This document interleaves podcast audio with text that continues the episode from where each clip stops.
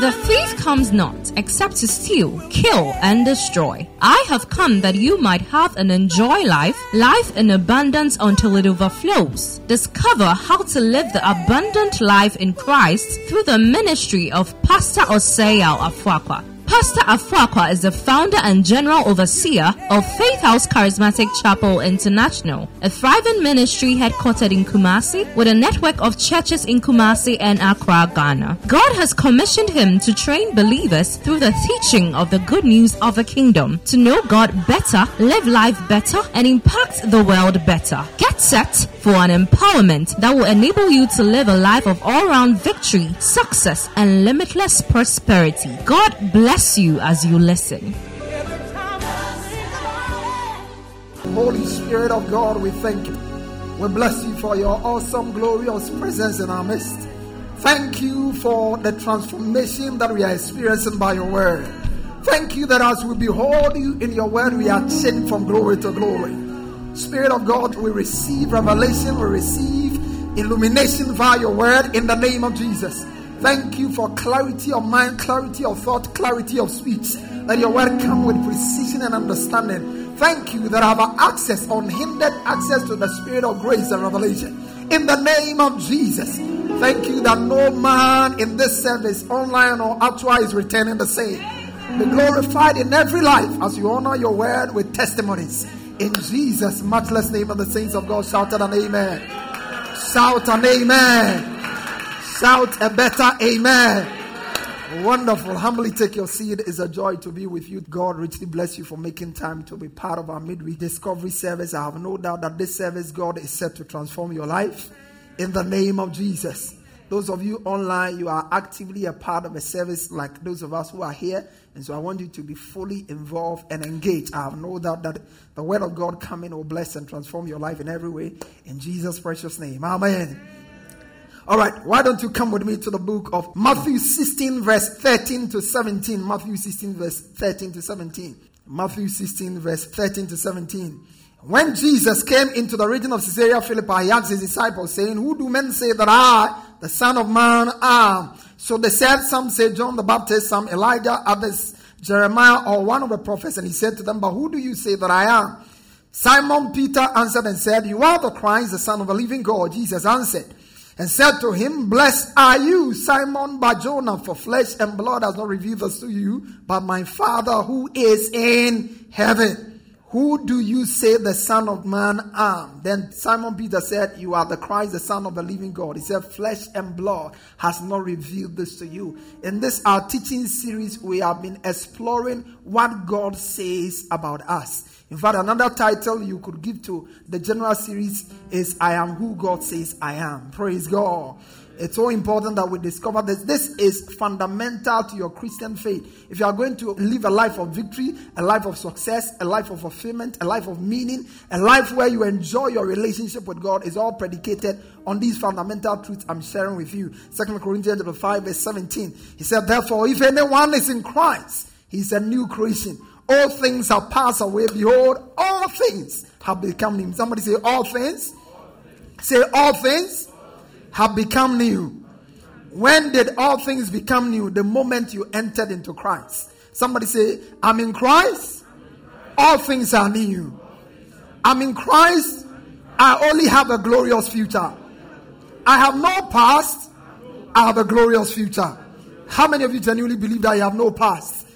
The only thing God has for you is a glorious future.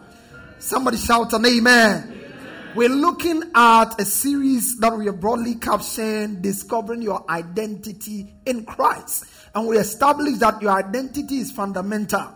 One of the greatest crises you can face in life is the crisis of identity. Identity crisis is one of the greatest crises any man can face in life. The knowledge of your identity affect your relationship with God, affect your relationship with yourself, affect your relationship with others, and affect your relationship with Satan. There are four relationships that on earth you will have. The first and fundamental relationship is with God. Your relationship with God is the most important relationship. It defines what you can do and what you cannot do. It defines the limit and the scope of possibilities. And then the second relationship you will have is a relationship with yourself. And I know that there are a number of people in life who have a very poor relationship with themselves. You need to have a good relationship with yourself. That's what Jesus said. He said, You shall love your neighbor as yourself. So the relationship you have with yourself will reflect and affect the way you relate with other people. If you see somebody who has a difficulty loving others, forgiving others, letting go of others, it's because they find it very difficult to forgive themselves and to love others as well. So that is a second relationship. And the third one is your relationship with other people. And of course, Satan is our foe. He's our permanent foe. And we'll have to deal with Satan. As long as we are on earth, we have to deal with Satan. Somebody say, I have to deal with Satan. Yeah, you can't kill him. Sometimes you hear people say, Oh, they are on a park praying and they are shooting the devil. My Bible some to obey. It's a funny, foolish statement. You can't shoot Satan. Nobody can kill Satan before his time. Even when Jesus came, he could not do that because his time was not up. And until his time is up, you can bind him, you can resist him, you can stop his activities around you, but you cannot kill Satan. There's a day coming where his judgment will be eternal. But until that time, we have to deal with him. And for you, as a child of God, you don't deal with Satan as a defeatist. You deal with Satan as more than a conqueror. The Bible says, Little children, you are of God and have overcome the world. For greater is he that is in you than he that is in the world. Shout, I'm an overcomer. Say, I'm more than a conqueror. I rule and dominate Satan. I rule and dominate principalities. I'm not a victim, I'm a conqueror. Shout an amen. So, your ability to be able to live the life God has ordained for you to live is predicated on your identity. And last week, we looked at part 2A of our teaching. Tonight is part 2B. We looked at a prophetic picture of the new creation. We realized that the new creation is not something that just happened. It was something God programmed long before man fell, long before. You know, the lamb who was slain to establish the foundation for the new creation was slain before the foundations of the world. In other words, God had the new creation in mind before even man sinned. Praise God. God's best was not Adam, God's best was Christ. Did you hear what I said? God's best was not Adam, God's best was Christ. And he slayed him before Adam even came into existence. So we are told in Jeremiah chapter 31, verse 31 to 34 Behold, the days are coming, says the Lord, when I will make a new covenant with the house of Israel and with the house of Judah. Not according to the covenant I made with their fathers in the day that I took them by the hand to lead them out of the land of Egypt. My covenant which they broke, though I was a husband to them, says the Lord. But this is the covenant, verse 32. Not according to the covenant, but which they broke. Verse 33. But this is the covenant I will make with the house of Israel after those days, says the Lord. I will put my law in their heart, minds, and write them on their heart, and I will be their God, and they shall be my people. No more shall every man teach his neighbor, and every man his brother, saying, Know the Lord. For they shall all know me, from the least of them to the greatest of them, says the Lord. For I will forgive their iniquity and their sin I will remember no more. Somebody say, My sins are no longer being stored against me. You see, when you read the Bible, you have to believe the Bible and stop uh, believing your feelings. Some of us, unfortunately, we trust and believe in our feelings more than we believe the word of God. And if you believe your feelings and you trust your feelings or what Satan tells you in your mind more than you trust God's word, you'll be frustrated in life. Some of us did things many years ago, and every now and then, when we are faced with a challenge, Satan brings it against you. It's because you did this two years ago. It's because you did this one month ago. It's because you did this yesterday. And Satan is perpetually keeping you in bondage and defeat. And it's simply because you have not learned to listen to God's word. What does the Bible says? It said, I will forgive their iniquities and their sin. I will remember your sin, He will remember. That is the kind of relationship you have with God. A lot of us don't enjoy our relationship with God. We are not able to fellowship with God. We are not able to come boldly to God because we feel that God has piled up our sins against us. And particularly if you are relating with somebody who can keep accurate and precise records of your wrong deeds and your limitations. Maybe you have a spouse, you have a friend, and every time your friend says the person, the person can store it and bring it back to you. You can easily think that's how God relates with us, or you can easily think that's how God commits to us. But God's relationship with us is different. Somebody say it's different. So it's important we appreciate this. The Bible says in 2 Corinthians 5 17, if any man be in Christ, he's a new creation. Somebody say he's a new creation. Say new creation. All things are passed away. Behold, all things have become, all things have become. All right. Bible says all things have become new. So last week we started exploring some of the things that have become new. Some important things have become new, and we need to understand them. What are some of those things that have become new? And last week we started touching on 10 things that have become. Somebody say 10 things. Say 10 things. You see, the new covenant, we need to understand it. And I have committed myself that that is what I'm going to be doing at this phase of my life and ministry. No more wasting of time on the old. We are going to focus on the new and we are going to drill it in until we become who God wants us to be. Can somebody say an amen? It's so important that we appreciate that we are not under the old, we are in the new. The way God dealt with people in the Old Testament is different from the way God deals with us. And the only way we can understand it is when we learn to study the New Testament. Praise God. We said that there are many things that are new, but the first thing that is new is that the new creation is under a new covenant. Somebody says under a new covenant. Say under a new covenant. The new creation is under a new covenant, which the Bible also describes as a better covenant. Hebrews 8, verse 6. But now Jesus, our high priest, has been given a ministry that is far superior to the old priesthood, for he is the one who mediates for us a far better covenant with God based on better promises. Somebody say, I have a far better covenant with God based on better promises.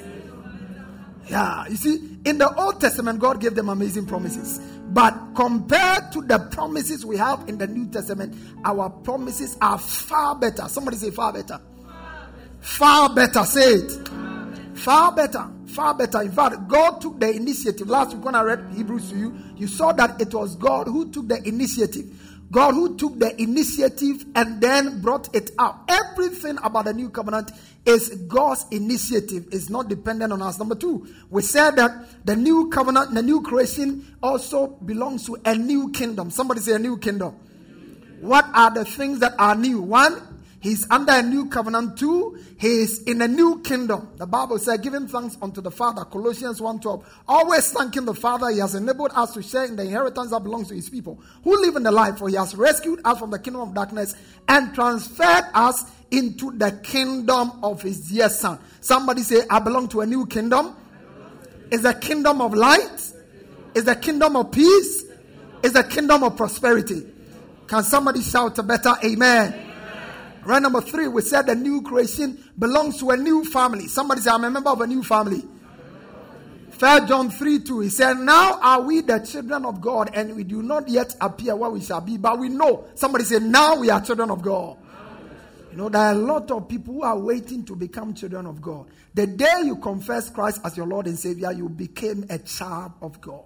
Somebody say, I'm a child of God. Romans 8:14 says, For as many as are led by the Spirit, these are the sons of God. For you did not receive the spirit of bondage again to fear, but you received the spirit of adoption, by whom we cry, Abba, Father. The Spirit bears witness with our spirit that we are the children of God. If children, then heirs, and heirs of God, and joint heirs with Christ. Somebody say, I'm a joint heir with Christ. All right, number four, we said that the new creation has a new relationship.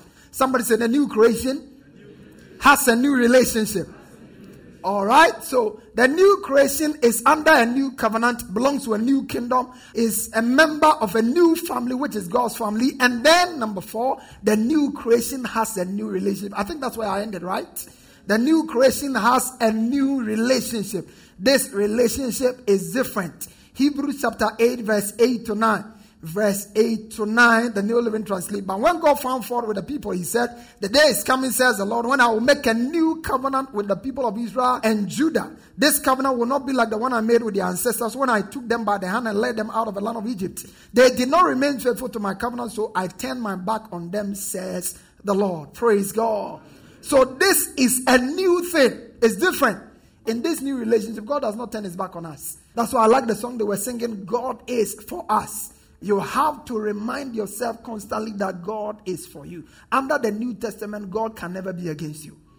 Somebody say, God is never against me. God is always for me. That's what Paul said. If God be for us, who can be against us? You must always understand God is for you. He is for you. He is not against you. And I will come back to teach on it uh, as we move along, not today. So there are certain unique things about the new relationship you need to understand. In the old covenant, they had a relationship with God, but that relationship had clearly defined terms. The terms of our relationship with God under the new covenant is different. And amongst a number of them is the fact that the new relationship is based on the grace of God and not the law of Moses. Somebody say it's based on the grace of God. The new relationship the new man has with God is based on the grace of God and not the law of Moses.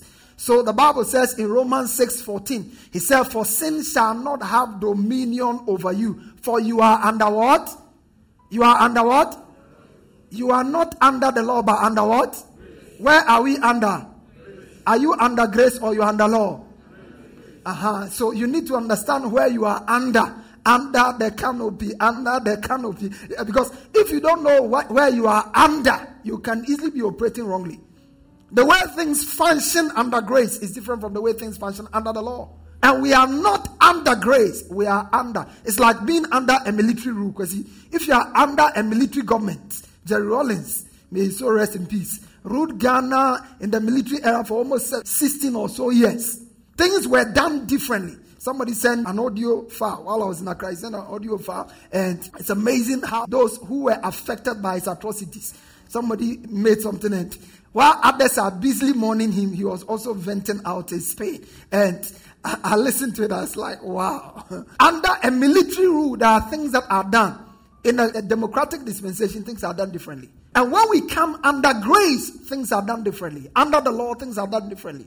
And we need to really, really understand how the terms are. Number two, it is based on faith in the finished work of Christ and not the works of the law. This relationship God has with us is based on faith in the finished works of Christ, not the works of the law. Look at Galatians 2:16. He said, knowing that a man is not justified by the works of the law, but by faith in Jesus Christ. How are you justified? By faith in Jesus Christ. Somebody say, I'm justified by faith in Jesus Christ. Now look at it. He said, even we who have believed in Christ, that we might be justified by faith in Christ and not by the works of the law. And I like the last bit. For by the works of the law, no flesh shall be justified. Praise God. In other words, if we were to stand before God on the basis of law, none of us qualifies. Praise God. That's why this covenant becomes a better covenant. Because none of us, the reason why the children of Israel kept failing and failing was because nobody could meet the standard of the law. The standard of the law was so high that nobody could meet it.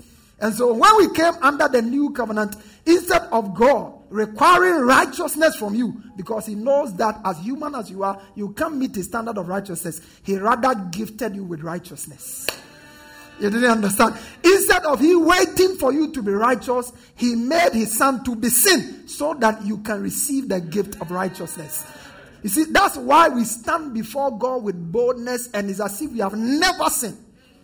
That's how God sees you. When God sees you, He doesn't see you as a man who told a lie two minutes ago. He sees you as somebody who is without sin before Him because He does not look at you as you, He looks at you in Christ.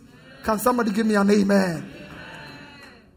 So important. The new creation does good works, but he is not defined by good works. He does good works, but he is not defined by good works. That's a quote that is well noted. The new creation, the Bible says in Ephesians 2:10, it says, For we are his workmanship created in Christ Jesus unto good works, which God had ordained before that we should walk in them. The new creation does good works, but he's not defined by good works. In other words, the new creation is righteous, not because of righteous things he does, but because of righteousness of Christ, the righteousness of Christ that has been credited to his account, drawing from an account that has been made for you already. It is based on the written law of God on our heart rather than the written law of God on tables of stone. That is another thing. This new relationship we have with God is based on the written law of God on our hearts rather than the written law of God on tables of stone. This is a major difference between the new relationship and the old relationship we had with God. And then, number five, it is anchored on His mercy and grace and not on judgment and punishment. Praise God. It is anchored on His mercy and grace. Our relationship with God under the new covenant is anchored on His grace and mercy, not under punishment and judgment. Look at what the Bible says in the book of Hebrews, chapter 8, verse 8, Amplified. However, he found fault with them, showing its inadequacy when he says, Behold, the day will come, says the Lord, I will make and rectify a new covenant or agreement with the house of Israel and with the house of Judah. Verse 9, let's go. He says, It will not be like the covenant I made with their forefathers on the day when I grasped them by the hand to help them and relieve them and to lead them out of the land of Egypt. For they did not abide in my agreement with them. So I withdrew my favor and disregarded them, says the Lord. Verse 10. For this is the covenant I will make with the house of Israel after those days, says the Lord. I will imprint my laws upon their minds. You see it. The first one, where was the law written? On tables of stone. And when Moses got angry, he smashed it.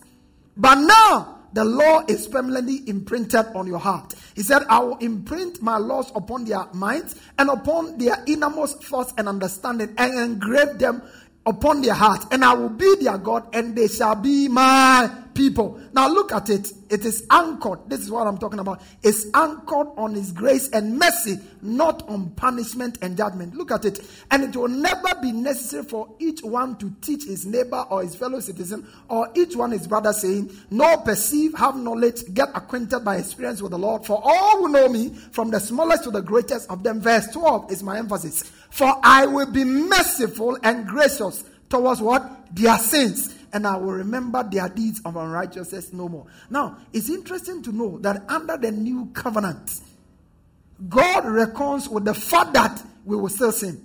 Do you see? We will still sin. Some people have a difficulty. I used to have a difficulty with that also. That I'm declared the righteousness of God and I still see sin in my life. Praise God. God sees you as righteous and yet you still sin. How many of us, since you got born again, has never sinned?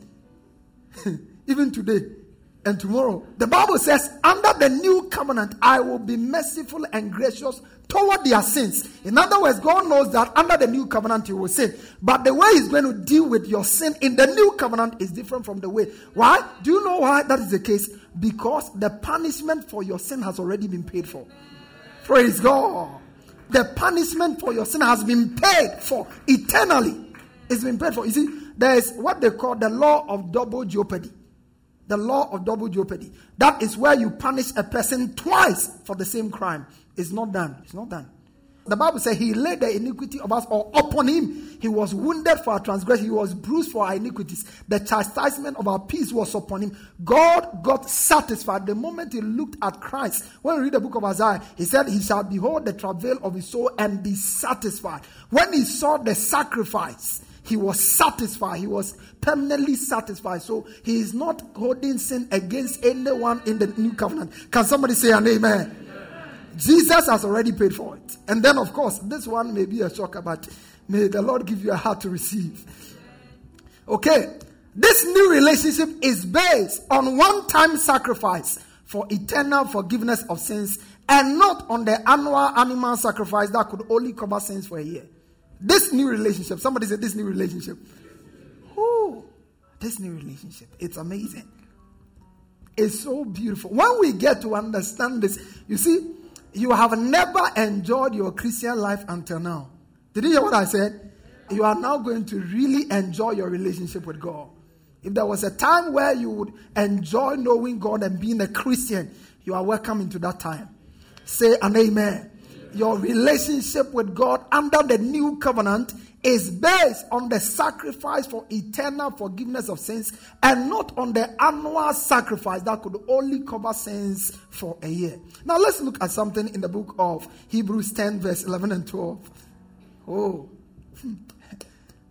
I'm just excited teaching this. Under the old covenant, now look at that. Under the old covenant, the priest stands and ministers before the altar day after what? Day after what? offering the same sacrifice again and again, which can never, did you see that? Please take note and read with me. Which can never take away sins. The sacrifice, the priest, they offered it day.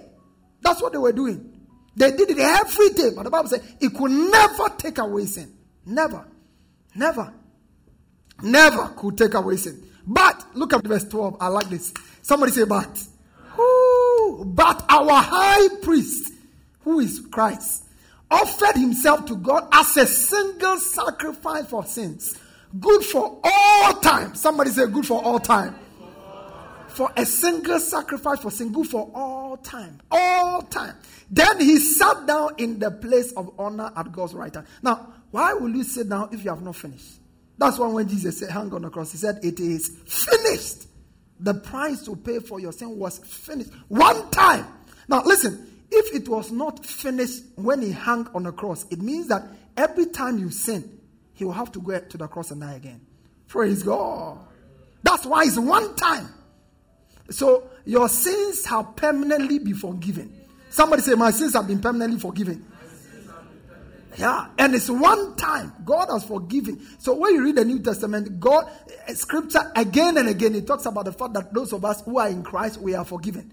Praise God. Our sins have been blotted out. He offered himself once for all time. Look at verse 13, the Amplified Version. Then to wait until his enemies should be made a stool beneath his feet. Verse 14, Amplified. For by a single offering he has forever. Did you see that? Are you reading that? Let's read it together. One go. For by he has what? Forever completely cleansed and perfected those who are consecrated and made holy. Can you accept that about yourself? That by one sacrifice, God, you are perfected. God sees you as holy. Praise God. He said, For by one sacrifice, He's cleansed us for good. Cleanse. Cleanse. Verse 16. The New Living Translation. This is the new covenant I will make with my people. On that day, says the Lord, I will put my laws in their hearts and I'll write them and I'll remember their sin no more. Now, we want to go a step further and look at the 10 new things. Those were things that define some of the terms under the new relationship. But number five is the fact that under the new covenant, you have a new heart. Somebody say, I have a new heart. So, number one, you are under a new covenant. You belong to a new kingdom. You are a member of a new family.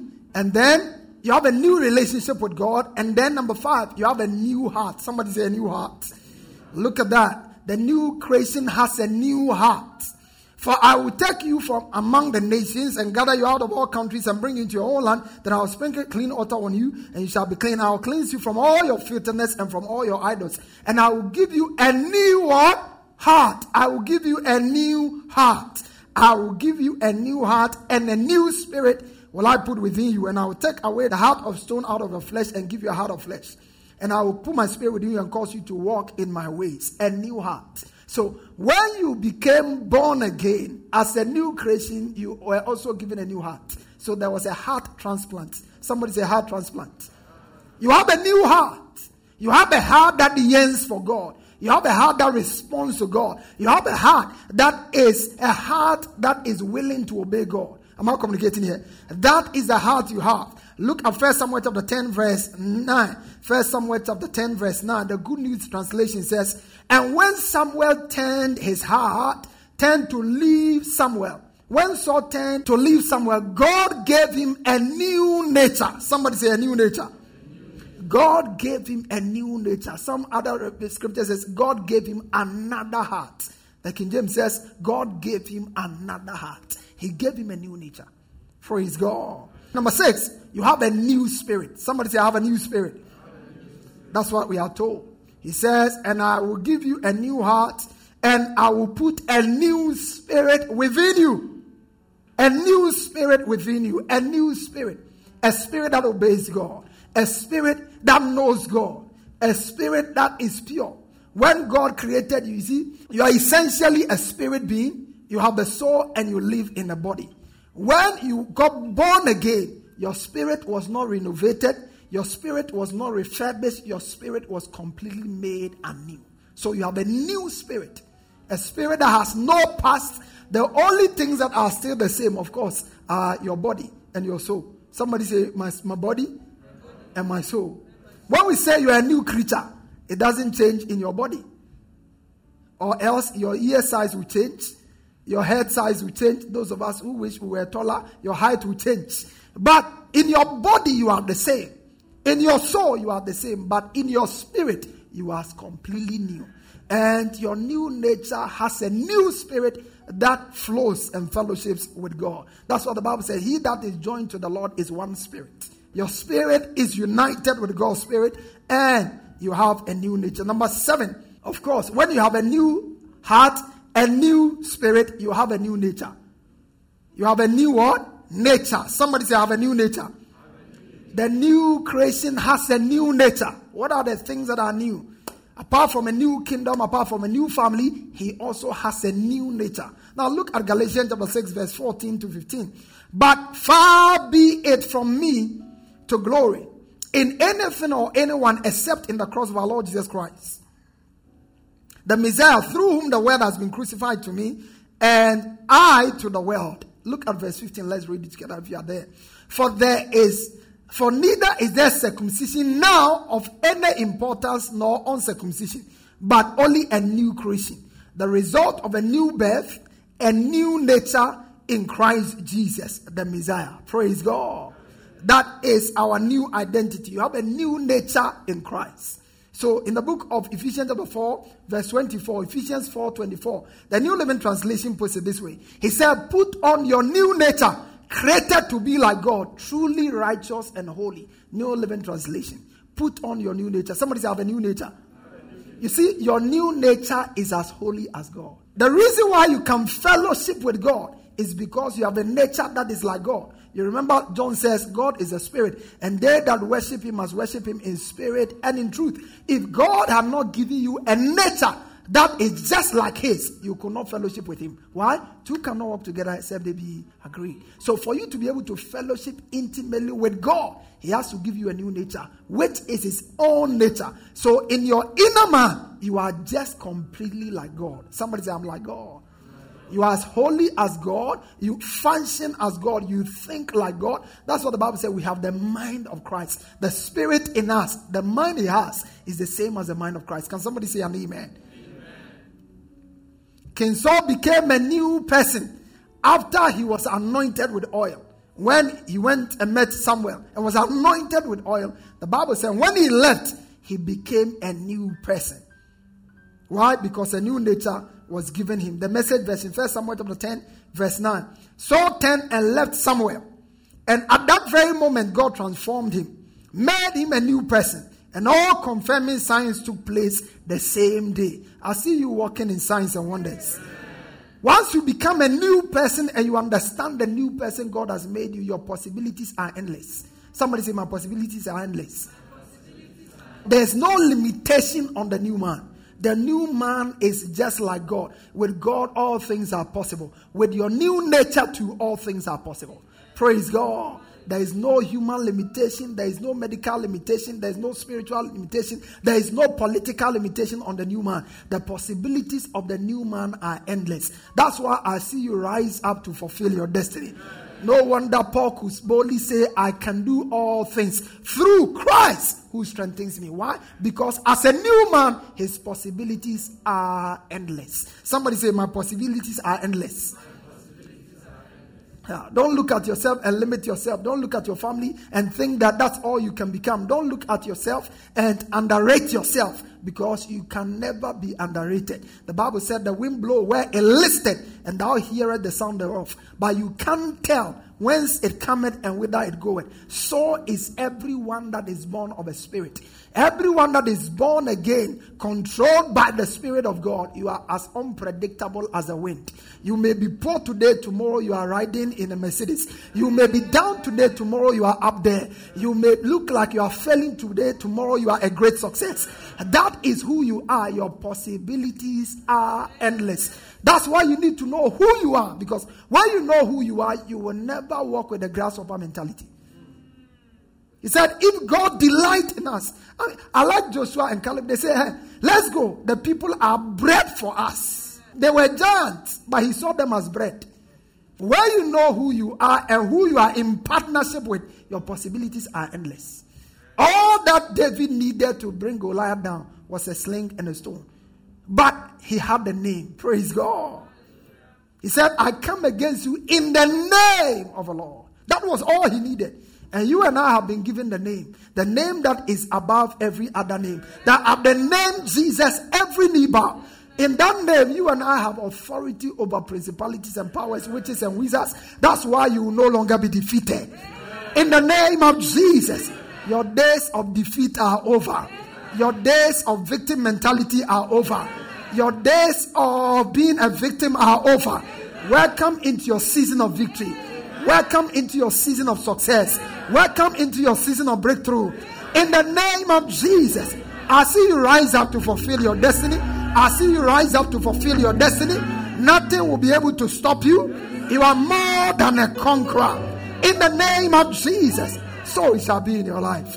Please, somebody take your seat. You have a new nature. Somebody say, I have a new nature. So be conscious of your new nature. You have a new nature. Holy living is natural to the new creature than sinful living. You struggle with it. Your new nature enjoys fellowship with God. Number eight, you have a new identity. Somebody say, have a new identity. Say it, I have a new identity. Yeah, you need to have a new identity. Identity crisis is over from your life. I said, identity crisis is over from your life. Some of us, we have so believed the lies people have told us, friends have told us, family has told us, to the point that we have lost our sense of identity. You are no longer living your own life. You are living the life people have called you by. Just like Jacob. they looked at him and said, You are Jacob. Meanwhile, within Jacob was a prince. He was Israel, a man who had power with God and was victorious, but he was operating like Jacob like Jabez. But when he encountered Christ, everything changed. Praise God. When he met the angel and fought his way, everything changed. And you don't have to meet angel. The moment you encounter Christ and you enter Christ, it's no longer about you, it's about him. If any man be in Christ, he has a new identity. Somebody say, I have a new identity. Now you see, God has constantly been in the business of changing people's names. When we say a new identity, it also symbolizes a new name. Somebody say a new name. New name. He has a new name or a new identity. Look at Isaiah chapter 62, verse 1 to 4. Isaiah 62, 1 to 4. For Zion's sake, I will not hold my peace. And for Jerusalem's sake, I will not rest until her righteousness goes forth as brightness and her salvation as a lamb that burns. Verse 2. He said, The Gentiles shall see your righteousness and all kings your glory. You shall be called by Oh, you shall be called by somebody say, I have a new name. Do you know what your new name is? That's what we are looking at. One of your new names is that you are a new Christian. One of your new names is that you are loved by God. One of your new names is that you are valuable to God. Somebody say, I am precious. I am valuable. In the name of Jesus. I'm victorious. I'm more than a conqueror. Ah. Your own name used to be failure, but no more. Your own name used to be a defeated one, but no more. Your own name used to be one who is not bright, but no more. Your own name used to be one who is called poor, but no more. God is calling you by a new name. And you better learn to respond to your new name. Some of us are still responding to our old names. We are responding to our, in fact, we are more conscious of our own name than our new name. That's what this teaching is about. just to help you. You see, these things is not is not just to mentally assent to them. You have to walk in the consciousness of the same. When I'm done, I will show you how to practically appropriate them in your life. How to practically appropriate them in your life. The Gentiles shall see your righteousness, and all kings your glory. You shall be called by a new name with the mouth of the Lord will name. You shall also be a crown of glory in the hand of the Lord, and a royal diadem in the hand of your God. But you shall no longer be termed what? Forsaken. Somebody say, I'm not forsaken. Yeah. Under the old, he could forsake them. He said, He left them. His favor departed from them, but no more. Under the New Testament, remember what he said? He said, I will never leave you nor forsake you. He said that we may boldly say, The Lord is my helper, therefore I shall not be afraid. That is where we stand with God. Please, please, please, please understand. There are a lot of us, when we sin, we feel that God has left you. and because of that, Satan has taken advantage of you. The price for sin was paid for. And if you have a problem with forgiveness, forgiveness has also been sorted out. That means there can never be a time where God will depart from you. Praise God. No. And sometimes they will quote, uh, Samson woke up, the Spirit of the Lord had departed from him. That was there. Praise God. He said, He shall be with you and shall be, be with you forever. Go back and read the book of John. That's what the Bible says. You see, when we come to look at the book of Ephesians, you'll appreciate what I'm talking about. When you got born again, there are many things. You see, that's what we call seal. You know a seal. When you go to the Flagstaff House, the president of Ghana has a seal. A seal is a stamp of authority. A seal is a stamp of ownership. Anytime you have the seal of a president, or it shows that this property belongs to this person. Now, when you got born again, God sealed you. You know what He sealed you with? The Holy Spirit. Praise God. You are sealed. One of the meanings of the fact that you are sealed is that you are owned by God permanently. Praise God. Somebody say, I'm God's property. So, so stop living with fear of failure and fear of sickness. You are God's property. Anybody who touch, no wonder in the Old he said, whoever touches you touches the apple of God's eye. He said he suffered no man to do them wrong. He reproved kings for their sakes under the old covenant. Now look at that. Under the old covenant, where he was not owing them as their property, he reproved kings for their sakes. He suffered no man to do them wrong. He said, Touch not my anointed and do my prophets no harm. Now imagine, under the new, where he owns you, where he has bought you with a price, where he says you as his personal property, you think that he will watch for witches to destroy you. You think principalities can harm you. Now, listen, you better renew your mind and take your place. There are some of us, we are more conscious of what is against us than what is for us. As long as you walk in the consciousness that God is against you, you can never walk in victory. A new name. Somebody have a new name. Number nine, you have a new life. Somebody have a new life. Of course, when you have a new heart, a new nature, a new spirit, that ushers you into a new life. Somebody have a new life. You know the nature of that life. That life is an abundant life. That life is a glorious life. John chapter 10, verse 10, the Amplified Version. John chapter 10, verse 10, the Amplified Version. It says, For the thief comes only in order to steal and kill and destroy. I came. Somebody say, I came. I came. Why did Jesus come? I came that they might have what? They might have and what? Enjoy life. Are you enjoying your life? From the, today onwards, you will enjoy your life. In the mighty name of Jesus. He did not come so you will endure life. He did not come so you endure sickness. He did not come so you endure poverty. He came that you might have and enjoy life. Life to the full. Life in abundance till it overflows. I see you living an overflowing life. I see you living an abundant life. In the name of Jesus. No more will you go through life as a sufferhead. No more will you go through life as a failure. No more will you go through life as somebody who is barely surviving. You are going through life as somebody empowered to make it and break through. In the name of Jesus, you will walk in wealth, you will walk in grace, you will walk in prosperity, you will walk in health all the days of your life. In the name of Jesus, shout, I believe in. Please take your seat. You have a new life. In Christ, you have a new life. First John 5 11 to 12 said, This is the testimony that God has given us eternal life. Somebody have eternal life. Have eternal life in your spirit. Eternal life is the God kind of life. In Greek, they call it the Zoe. The God kind of life. You have it. You have eternal life in your spirit. And this life is in his son. He said, God has given us what? Eternal life. Where is the life? In his son. Somebody say, in his son. Where is his son? In my heart. So if his son is in your heart and his son has eternal life, then you have eternal life in your spirit. John chapter 5, verse 24. Most actually I say to you, he who hears my word and believes in him who sent me has everlasting life. When are you going to get everlasting life? When are you going to get everlasting life? Some of us, we are waiting that when we die, we are unsure. If you ask a believer today, when you die, where will you go to? They don't know. Maybe I may go to heaven. you are too late. Praise God. The moment you accepted Christ in your heart, immediately eternal life came into your spirit. So you have eternal life. Praise God. When you die tomorrow, your place in heaven is not something to pray about. It's a place that is secure.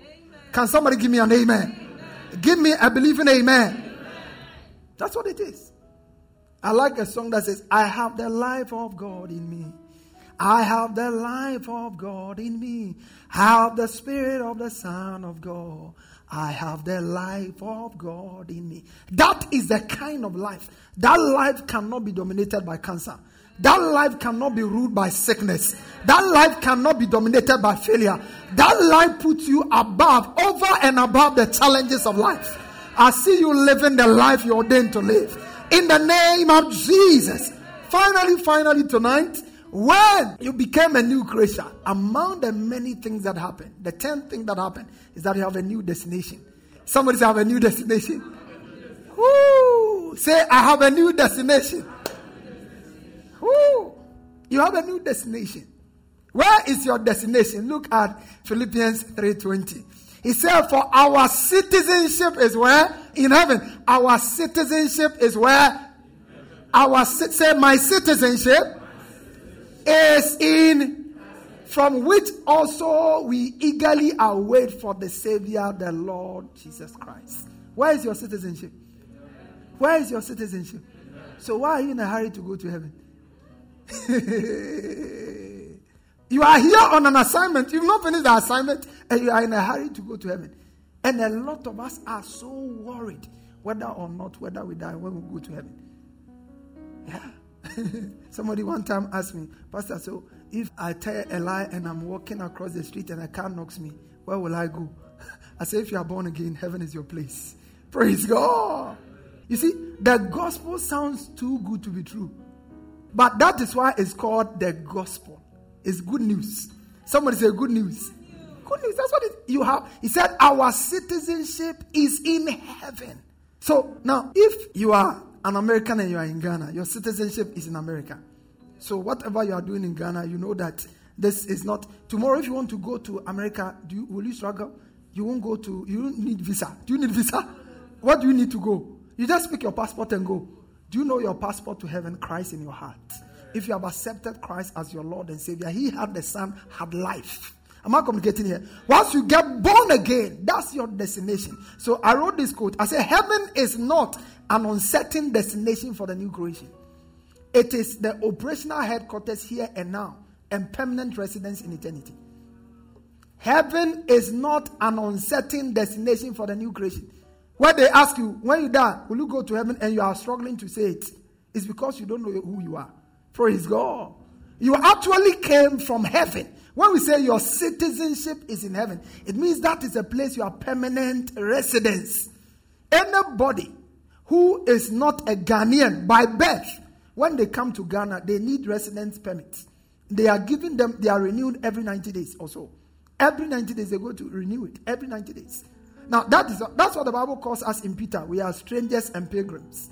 That's why in First Corinthians, in Second Corinthians, it talks about we are ambassadors of Christ. We are on transit. So for you as a saved person, heaven is not an uncertain destination for you. It is your operational headquarters here and now and permanent residence in eternity. Jesus said, Let not your heart be troubled. And a lot of people, their heart is so troubled.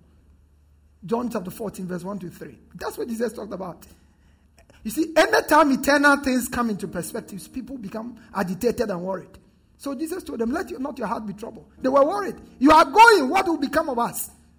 When we die, what will become of us? Let not your heart be troubled. He said, Believe in God and believe also in me. Verse 2. He said, In my father's house are many mansions. If it were not so, I would have told you that I will go to prepare a place for you. And when I'm done, verse 3, I will come for you and I will receive you unto myself, that where I am, there you will be also. Praise God. Now, these are fundamental things you need to believe about yourself. As a new Christian, number one, what do you have? You are under a new covenant. Somebody say, I'm under a new covenant. Number two, you are you are belong to a new kingdom. Number three, you belong to a new family. Number four, you have a new relationship with God. Number five, you have a new heart. Number six, a new spirit, number seven. A new nature, number eight. A new identity, number. A new life, number 10. A new destination. Somebody say, I have a new destination. Stand on your feet and begin to give God praise. Pastor Afrakwa has just placed in your hands the key for all-round victory, success, and limitless prosperity. To get a copy of this message and other messages as well as books by Pastor Afrakwa, please call 0540-122-670 or email us at faithhousechapel at yahoo.com. Get interactive with Pastor Afrakwa on Facebook, Instagram, and Twitter. Fellowship with us this and every Sunday for our celebration services. Our first service 6.30 a.m. to 8 a.m. Our second service 8.30 a.m. to 10.30 a.m. And on Wednesdays for our discovery service from 6 p.m. to 7.45 p.m. at our church auditorium on the top floor of Nanama Ejakumar Plaza opposite the Unity Oil Station Santasi Runabout, Kumasi, Ghana. God richly bless you.